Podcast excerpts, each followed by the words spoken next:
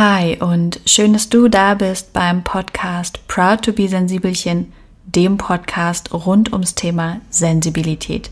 Mein Name ist Maria Anna Schwarzberg und ich spreche hier gern mit mir selbst und anderen Menschen, die Wissenswertes, Spannendes, Ermutigendes und Lustiges zu erzählen haben.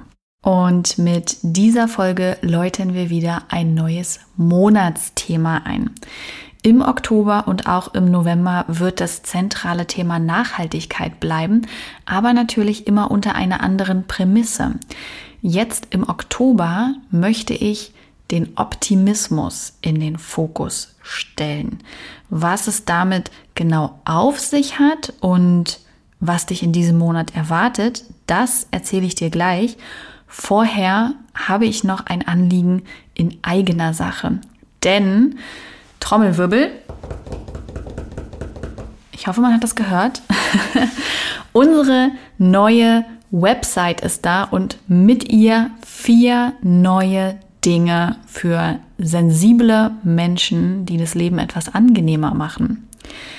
So viel vorweg. Es ist mir eine riesengroße Freude, dir davon erzählen zu können. Und ich würde dich bitten, einfach mal vorbeizuschauen, es dir anzugucken.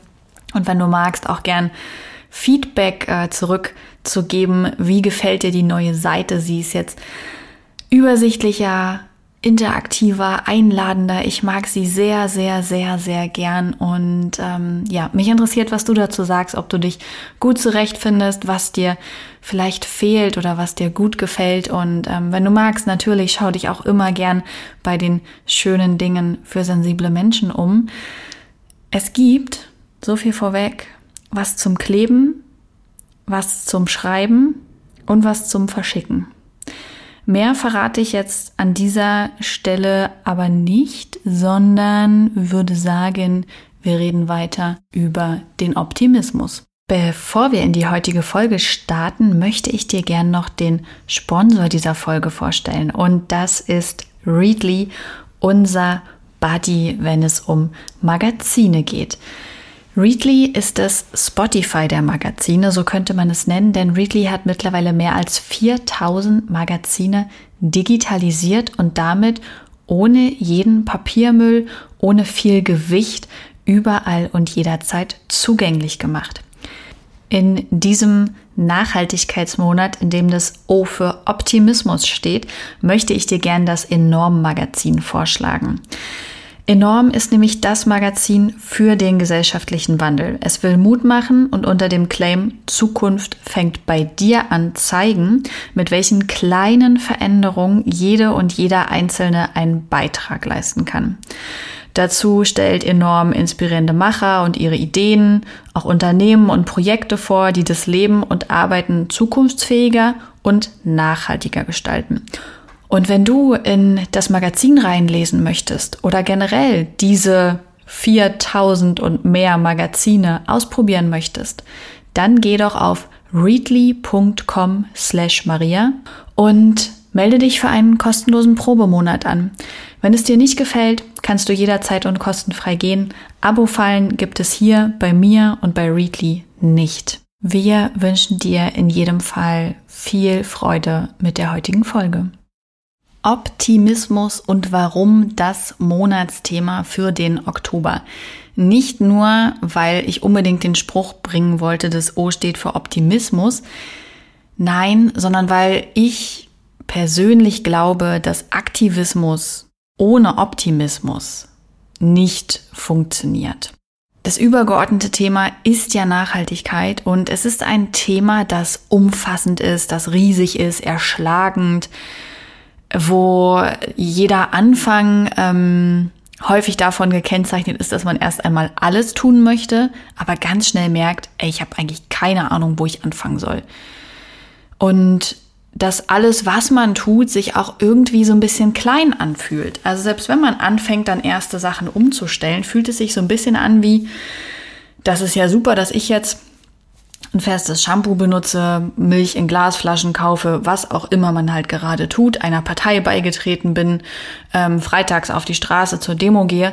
Aber verändert das wirklich was? Was kann ich schon ausrichten bei den zentralen Themen, die uns ins Haus stehen. Und das ist nun mal so, dass es ein Thema ist, was allein schon Bücher, ganze Studiengänge füllt, nicht umsonst so viele Forscher und Forscherinnen beschäftigt. Es ist einfach ein Wust an Wissen und vor allem ist es das Wissen, dass wir nicht genau wissen, was passiert, wenn das Klima kippt. Also wir können uns das an theoretischen Modellen erklären lassen, wir können uns das auch ein bisschen vorstellen, wir können, wenn wir Bock haben, eine Portion Roland Emmerich Dramatik reinpacken. Ich glaube, das hilft alles nichts, denn womit wir leben müssen, ist die Erkenntnis, dass wir uns Ungewisse blicken, dass uns in jedem Fall Veränderungen bevorstehen, hoffentlich die, die rechtzeitig kommen, damit das Klima nicht kippt, aber wenn wir nicht rechtzeitig tätig werden oder nicht genug tun, dass äh, das Klima kippen wird und auch dann irgendwie so ein bisschen Veränderung, ja, kommt. Keiner weiß so richtig, was dann passiert. Und das ist etwas, was Angst macht. Nicht nur in diesem konkreten Fall, sondern ganz generell im Leben ist es ja so, dass Veränderungen einfach Angst machen. Diese Ungewissheit, lässt unser Gehirn nicht unbedingt vor Freude in die Luft springen, sondern sorgt eher dafür, dass das Gehirn denkt, na, ne, das machen wir nicht. Also da bleiben wir hier bei dem Altgewohnten. Diese Komfortzone, da gehen wir nicht raus. Wir machen einfach so weiter und ähm, dann ist schon alles gut. Das ist natürlich so ein bisschen der Scheuklappenmodus, in den man damit auch kommen kann und in den natürlich ähm, bei Menschen oder bei Organisationen oder bei Parteien, die sehr, sehr konservativ sind, genau das passiert. Ich glaube, sehr häufig wollen die Menschen einfach nicht wahrhaben, dass Veränderungen anstehen, dass wir alle dazu beitragen müssen und dass es nur gemeinsam geht. Und deswegen kommen sie in diesen Scheuklappenmodus und, und stellen sich einfach so ein bisschen blind und tot und stur. Das ist natürlich keine Lösung, weil das Klima am Ende trotzdem kippt und wir das trotzdem alle gemeinsam ausbaden müssen. Schön wäre es, wenn wir da jetzt schon aktiv werden. Und ich glaube, dieses Aktivwerden ähm, funktioniert eben nicht, wenn wir davon ausgehen, dass das Klima kippt und die Welt untergeht.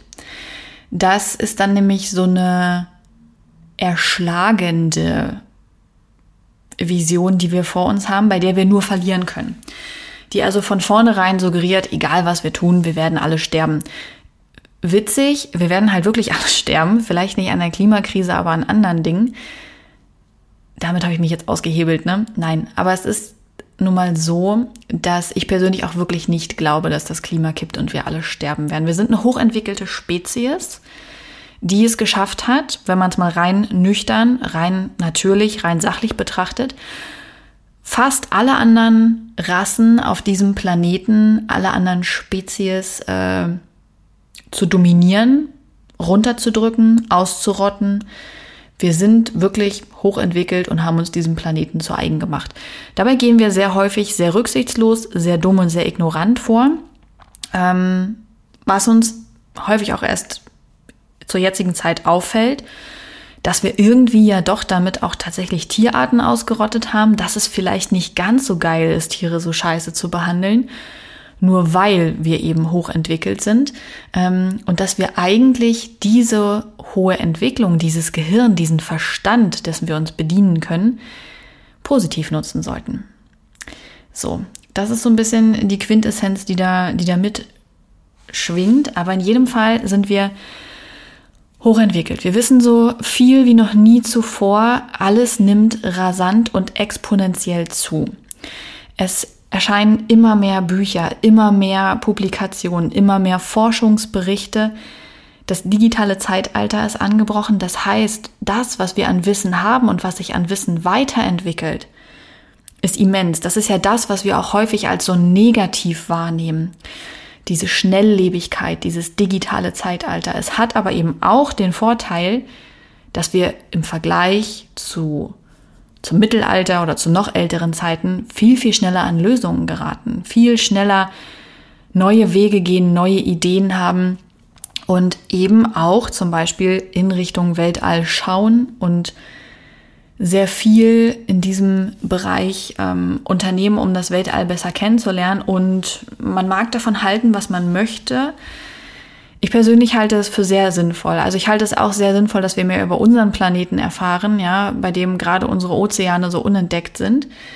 Dennoch halte ich auch den Blick ins Weltall für sehr sinnvoll, weil er letzten Endes eine Möglichkeit darstellt, die Menschheit überleben zu lassen, selbst wenn, sei es durch den Klimawandel oder sei es, weil ein Meteorit vom Himmel fällt oder wir einfach überbevölkert sind oder was es halt alles so an Problemen gibt, die um uns rumfliegen, wir eine neue Heimat brauchen. Ähm, wir haben die Möglichkeit dazu, sie uns zu schaffen und wir haben damit wirklich ähm, Möglichkeiten, die es vorher einfach nicht gab. Diese ganz rationale Sicht darauf lässt mich zum Beispiel optimistisch werden.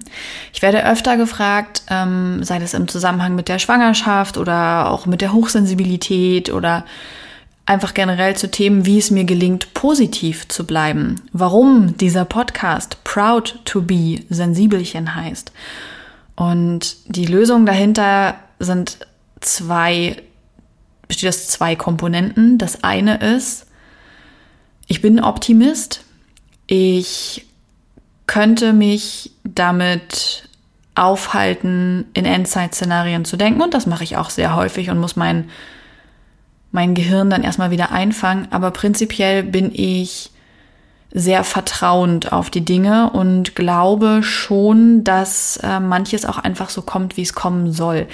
Das ist einfach meine persönliche Erfahrung aus meinem Leben, ähm, dass ich selbst aus schlimmen Erfahrungen immer noch etwas schöpfen konnte. Ähm, das heißt nicht, dass es nicht auch Scheitern gibt, aus dem man gar nichts mehr mitnimmt. Aber in meinem Leben, nach meiner Erfahrung, ist es eben so, dass ich eigentlich auf mich und das Leben vertrauen kann, weil es schon kommt, wie es kommen soll. Also Vertrauen ist so eine Komponente. Und die zweite Komponente ist das, was ich euch auch gerade erzählt habe. Rationalität. So emotional ich bin, so rational bin ich auch. Und wenn ich Angst habe, ähm, dass die Menschheit stirbt, ähm, dass ich eine Fehlgeburt erleide, dass vorzeitige Venen einsetzen, dass wir ein Frühchen bekommen und so weiter und so fort, dann bin ich immer jemand, der sich Wissen aneignet. Ähm, das war schon in meiner Kindheit so, dass ich gelesen habe. Es ist später das Internet gekommen und hat mir neue Wissensquellen eröffnet. Ich habe dann wirklich Fakten gelesen, mich mit diesen Fakten und Wahrscheinlichkeiten beschäftigt. Und das gibt Ruhe. Das gibt Vertrauen, weil man aus diesem Dramen rauskommt, aus diesen Endzeit-Szenarien, aus, diesen, aus diesem Zerdenken und Lösungen finden für Probleme, die teilweise noch nicht einmal existieren.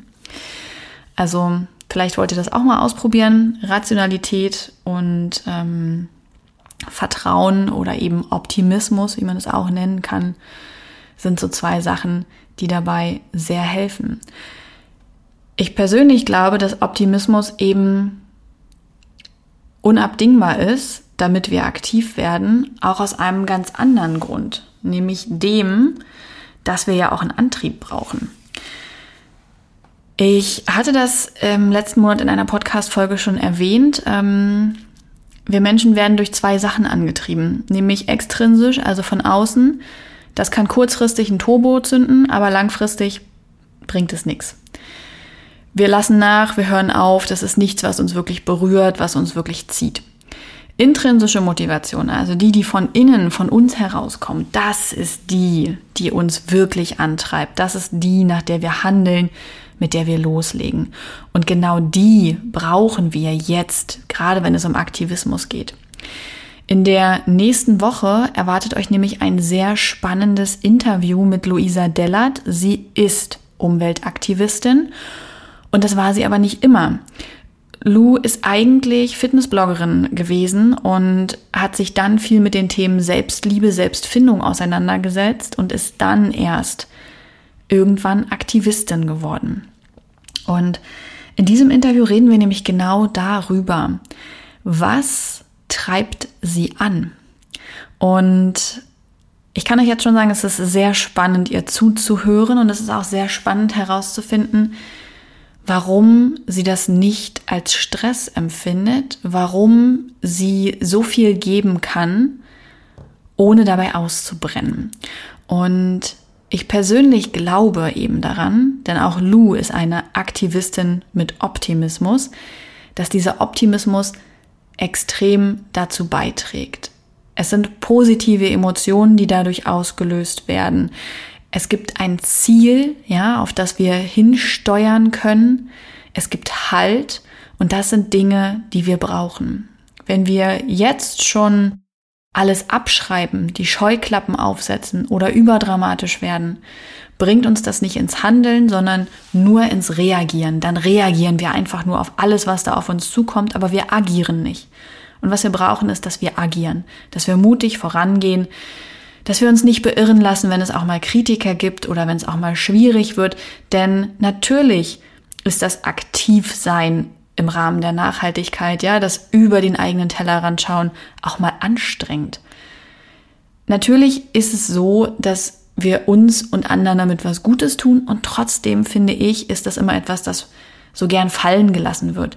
Dass es auch mal anstrengend ist, mal zeitaufwendiger, dass es auch mal teurer sein kann ähm, und dass das nicht immer nur Freude bringt. Umso wichtiger, nicht den Mut zu verlieren, nicht die optimistische Haltung zu verlieren, immer wieder aufs große Ganze zu gucken und zu sagen, das ist es mir wert. Ich gehe nicht den einfachen Weg und mache die Augen zu, sondern ich weiß, dass Veränderung ansteht und ich weiß, dass ich mich aktiv daran beteiligen möchte, dass ich dabei positiv bleiben möchte und eben die rationale Komponente informiert. Das Informieren übernehme gern ich zu einem Teil hier in diesem Podcast. Deswegen eben wird Lou zu Gast sein in diesem Monat und über das Thema Aktivismus sprechen. Außerdem haben wir ein kleines Mini-Interview, das euch bestimmt gefallen wird, denn ich spreche mit Janina von Meet the Piglets. Janina hat äh, zwei, mittlerweile vier Schweinchen gerettet aus Massentierhaltungsanlagen. Und natürlich könnte man sagen, schön, dass sie vier Schweine gerettet hat, aber es sterben trotzdem täglich 190.000 Schweine in Massentierhaltungsanlagen. In diesem Interview soll es konkret darum gehen, dass jede Entscheidung einen Unterschied macht, auch jede noch so kleine und sei es, dass man Milch in Flaschen kauft. Außerdem wird euch in diesem Monat noch eine Folge erwarten zum Thema Schwangerschaft. Ich hatte damals eine Folge gemacht über die ersten 20 Wochen und ich möchte auch eine machen über die letzten 20 Wochen, wie sich das so mit der Schwangerschaft verhält. Also ein Sidekick in diesem Monat, der ja auch fünf Wochen hat. Ne? Und in der letzten Woche des Monats folgt dann natürlich die QA mit Lou. Ähm, sie hat eure Fragen alle beantwortet und sie hat sich vor allem sehr über eure Fragen gefreut, weil auch ganz viel Neues und anderes dabei war. Das könnt ihr Ende des Monats anhören und ich freue mich sehr darauf, euch etwas Optimismus mitzugeben in diesen schwierigen Zeiten und euch zu ermuntern, ein bisschen aktiv zu werden. Habt einen wunderschönen Tag oder Abend.